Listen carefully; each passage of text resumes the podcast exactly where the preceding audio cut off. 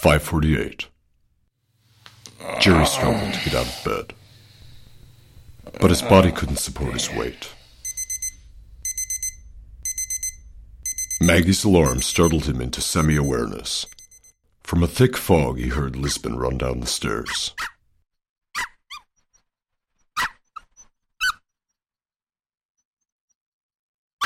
He watched Maggie reflexively hit the snooze button without opening her eyes. Darn. Maggie? He knew what was coming next. Maggie? Hmm. Babe, can you let Lisbon out? What? Honey, I'm sick. Could you let Lisbon out today? Oh, yeah, sure. What's wrong? I feel terrible. I'm achy and tired. I just can't get up yet. Mm, poor baby. Oh no, you're running a fever. I'll let Lisbon out, then I'll be back up with a nice warm cup of tea, okay? Mm, Thanks, babe. I'll be right back. You have to be aware of the dangers involved. If they find you out, they will try to turn you. Do you understand? Of course. We cannot accept failure here. This is a very important mission. If you are captured or turned, then we'll have no choice but to terminate you. Is that clear? Yes, sir. Of course he understands. Q and I have been working on Project 548 for a long time, sir. They have ways to break even the strongest wills. There's no option for failure. Jerry. Huh? Jerry, baby, wake up. What? I brought you some tea and soup, dear. You need to eat something. Jerry's eyes adjusted. The shades in the bedroom were still drawn. The sun tried to find its way through them. He looked up at Maggie as she placed the steaming bowl of soup on his nightstand. It was 11:16. Mm, Darn it all! I'm late for work. I, I haven't even called him. I gotta get up and. go- It's already done, dear. I called them after you wouldn't wake up earlier. My gosh! And and what did they say? Karen answered, and she said that she hoped that you would get better soon. She also told me to tell you that the reviews went great, and she can't wait to share her notes with you. I bet she does. And what about you? Shouldn't you be at work? I took the day off. With the kind of fever you're running, someone needs to watch over you. If you want, I could call Dr. Zamir. No, no, I'll be fine. I just need some rest. Mm, Poor thing. Drink your tea. You, you need to get all the fluids you can. I know. Thank you, dear. Eat as much of the soup as you can. It should settle your stomach a little. Jerry watched as Maggie stood by the door. She waited for him to taste the soup. I'll be back in an hour or so to check on you. Do you need anything else in the meantime? Magazines, the paper? I could turn the radio on for you. No, please. It's not necessary, really. Before you go back to sleep, I, I want you to eat some soup and drink some tea. Do you understand me, Mr. Maggard? Yes, dear. Slowly, he found himself falling back into sleep. Well, what am I supposed to do? Yeah. Uh, look, this is serious. He's changing. Well, that's easy for you to say. You don't share a bed with him. Not until tomorrow? What am I supposed to do until then? Oh, of course. Take your time. Not like anyone's in real danger. Fine, I'll go check. No, he's out.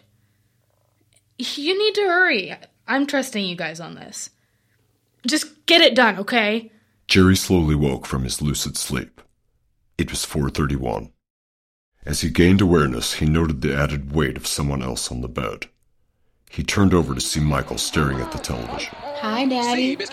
Mommy said you're sick. Yeah, I am.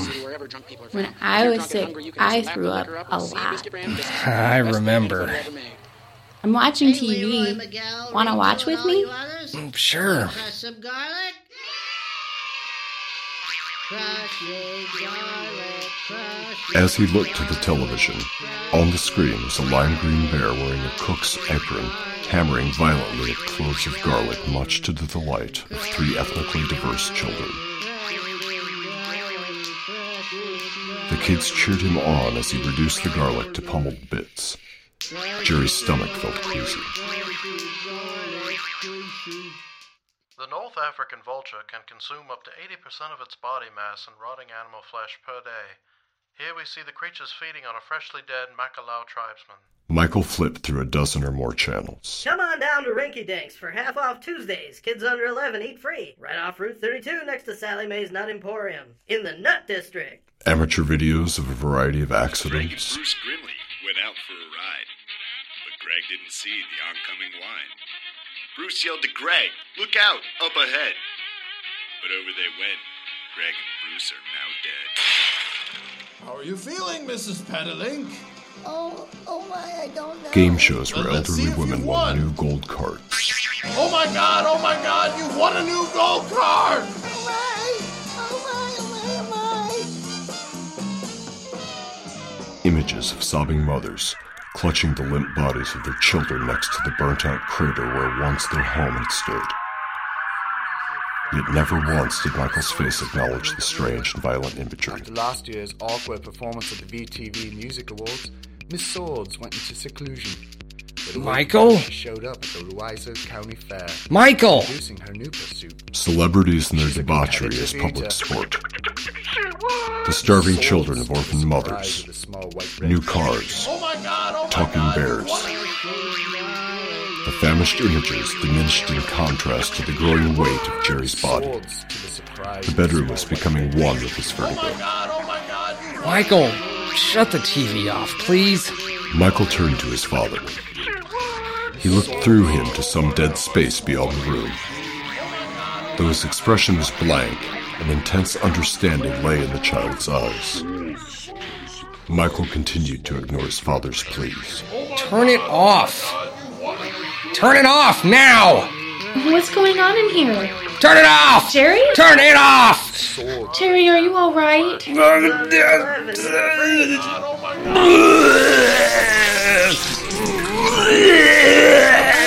all right? Just give me a minute. Just let me know. I'll be right out here for you, honey. Slowly, things began to come back into focus. He rested his head on the toilet seat. 548. Jerry shivered. The bedroom was unusually cold. He turned to Maggie's side of the bed. She wasn't there. He looked around the room. He was alone.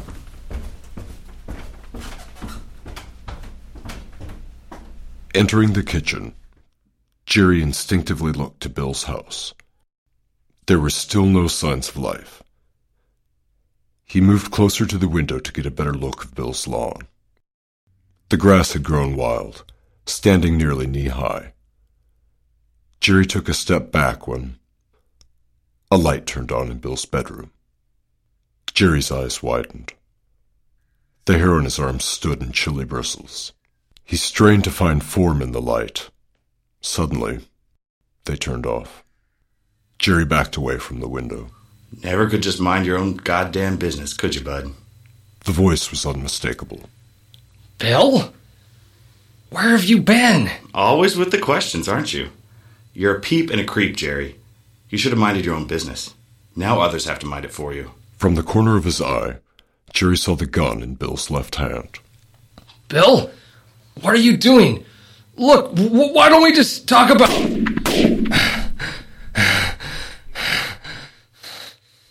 Five forty-eight. The room was warm, just as he remembered it. Looking over, he found Maggie lying next to him.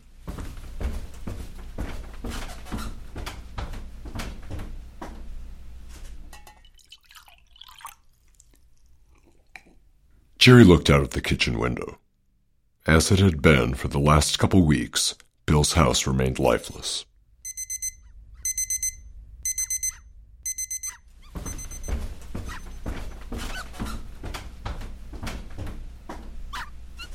I didn't expect to see you up and about after last night. How are you feeling? Weird, but a lot better. Weird, huh? How so?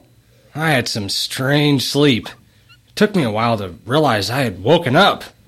Do you even remember passing out in the bathroom last night? No, not really. I remember running to the toilet and then. Well, then I guess I lost myself. I'd say. I pretty much had to drag your head off the toilet seat and put you in bed. I fed you a couple hours after that, but you were still fairly out of it. Thanks for helping me out, Mag. I'm definitely feeling more like myself today. Good to hear it, baby. I was really starting to get worried. If it wouldn't have been for your fever going down, I would have called Dr. Zamir. I just needed the sleep. I'm much better now. Jerry passed a glance over to his wife. She seemed nervous. Did you say something? No. Why? Huh. Oh, I just thought I heard you mumble something. Never mind. Just forget about it. I'm going up to shower. All right, Mags.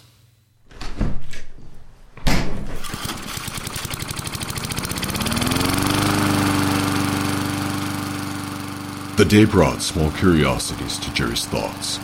He looked at Bill's lawn. It wasn't as feral as the lawn in his dream, but it had become quite shaggy with splotchy patches of weeds. Just looking at it seemed to drain the purpose of his own mowing. Around six, he lit the grill. From the deck, he watched as Maggie went about the kitchen, looking confused as she made her infamous potato salad. She made that same dish for every barbecuing event. All those years. All those potlucks, cookouts, and reunions, and never once did it occur to him to tell her how much he disliked it. He wondered for a moment why he hadn't. Should he? Would it matter anyway? She had hardly batted an eyelash when he commented on the casserole. Would you like a beer, honey? Sure. That sounds great. Be right back. Beyond the kitchen, he saw Michael, sitting Indian style and staring at the TV. Jerry strained to see what had him so rapt.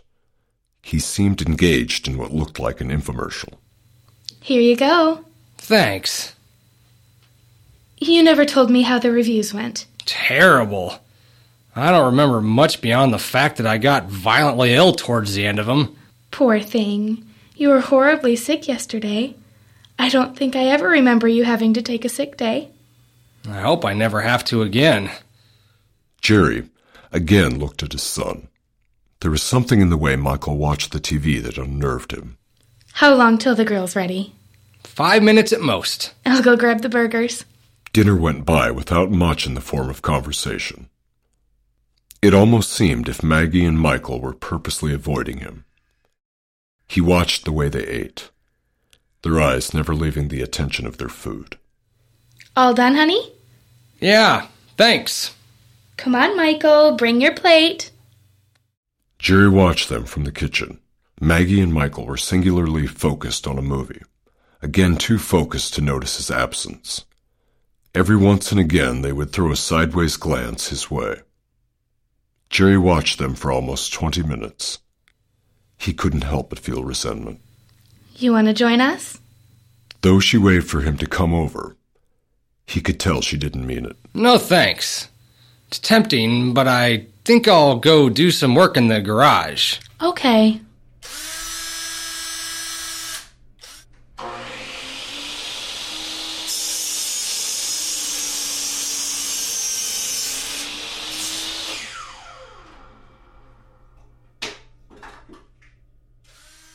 Jerry looked at his watch.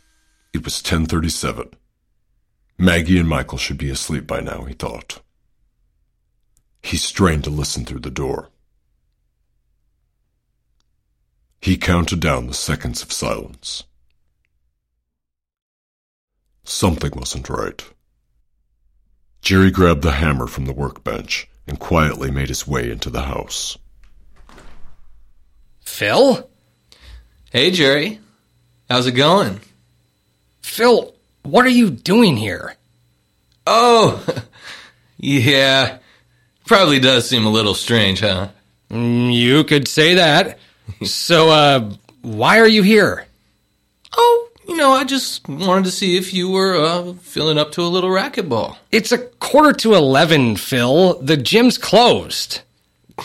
Oh, Jerry, that was a joke. He's up, old man. In all honesty, um, Maggie called Judy and told her you were feeling a bit under the weather. So, you know, I thought I'd come by and try to pick you up. So, how you doing? Better, thanks. Look, Phil, I don't want to sound ungrateful, but it's pretty late and I need to get. Hey, hey, hey, say no more. A sick man needs his rest. Just wanted to be a good friend, is all. So, um, what about tomorrow? Jerry noticed Phil reaching for his racquetball bag. You brought your racket with you? Did you really think I would say yes to a racquetball game at this hour? Hey, you never know. It's always worth a shot. Hey, you know me. Once I get into something, I just can't let it go. That's pretty damn strange, Phil, even for you. Phil began to unzip the bag. I'm just cuckoo for racquetball. I wouldn't be satisfied until I beat you. Phil, what's in the bag? My, my. Paranoid much? Phil reached into the bag. You didn't come here to play racquetball, did you? Why else would I come over here, Jerry? To shoot the breeze? Jerry raised his hammer. Phil, please. Take your hand out of the bag slowly. you sure are a nervous fellow there, Jerry. I'm only gonna say this one more time. Get your damn dirty hand out of that damn dirty bag right now. Phil's eyes shifted around the room. He settled them on the hammer in Jerry's hand. What are you doing with the hammer, old friend? Are you really thinking about beating my head in? Come on with that. What would your wife say about all this? Phil's hand clenched onto something in the bag. It might make things a little awkward at the next potluck, don't you think? Phil's elbow flexed. Jerry couldn't quite make out what he was withdrawing. Y- you know what, Jerry? I think you should. Ah! God damn it! The hammer hit Phil square in the forehead. He fell backwards on the floor. Jerry watched to see if he moved. Phil lay face down on the carpet. Jerry leaned forward. Hiya! Jerry's shoulder spasmed from a sharp pain. He looked down to see three inches of a syringe dart stuck into his clavicle. Phil again took aim. The syringe had went deep into the bone. Jerry felt a warmth course from the wound inward. He yanked the shot out. Gah! Before Jerry could think, Phil was back to his feet. Jerry doubled over. Phil threw another punch. This time Jerry was quicker. He jabbed the middle and index finger ah! into Phil's left eye. Ah! Jerry used his momentum to push Phil over. He landed on top, but the position was short-lived. You might beat me at racquetball, Jerry, old pal, but you're out of shape. Phil rolled him over on his back, putting his hands around Jerry's throat. You feel that, Jerry? That's you choking to death. I told you I have a tremendous grip. Phil's weight was crushing the air out of him as two thumbs pushed hard on his trigger. Jerry's numb arms desperately flailed to find something. You've been a pain in my butt for too long now. I'm sick of your overcooked burgers and your lame jokes. Jerry's world was growing dark. The tips of his fingers tingled, then tightened. Jerry struggled to regain his breath. His body ached memory. He slowly raised himself up his elbows. His head was dizzy from the slight amount of sedative that had found its way into his bloodstream. There, lying at the foot of the recliner, was Phil, claw end of the hammer embedded an inch into his temple. You know what, Phil? I always hated your stupid parties. And your wife's an incredible bore. Phil's eyes were open, but unfocused as they fumbled around their sockets, blindly staring at nothing. Jerry regained his breath. Jerry crawled over to the shuddering body. He removed the hammer. Jerry watched as Phil's eyes rolled around in fits. He took a deep breath. Let's see how good my serve is now, shall we?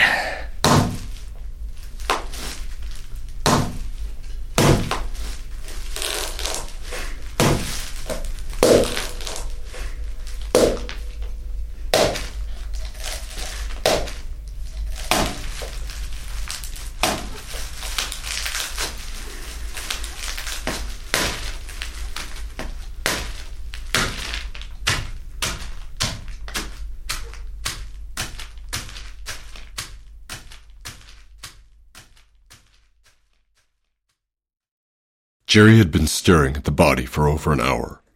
His emotions had shifted from intense rage to the elation of survival, then to panic. Now all that was left was the bewildered exhaustion. He put his head into his hands. What now? Well, well. Looks like you got yourself a bit of a mess, bud. Jerry didn't have the energy to turn around. He didn't even have the energy to believe that any of it was real. Come on, Jerry, get up. I didn't come back just so I could do all the heavy lifting. Skeptical and weary, Jerry shrugged and turned around. I guess. I guess I could use some advice, Bill. Hey, what are neighbors for?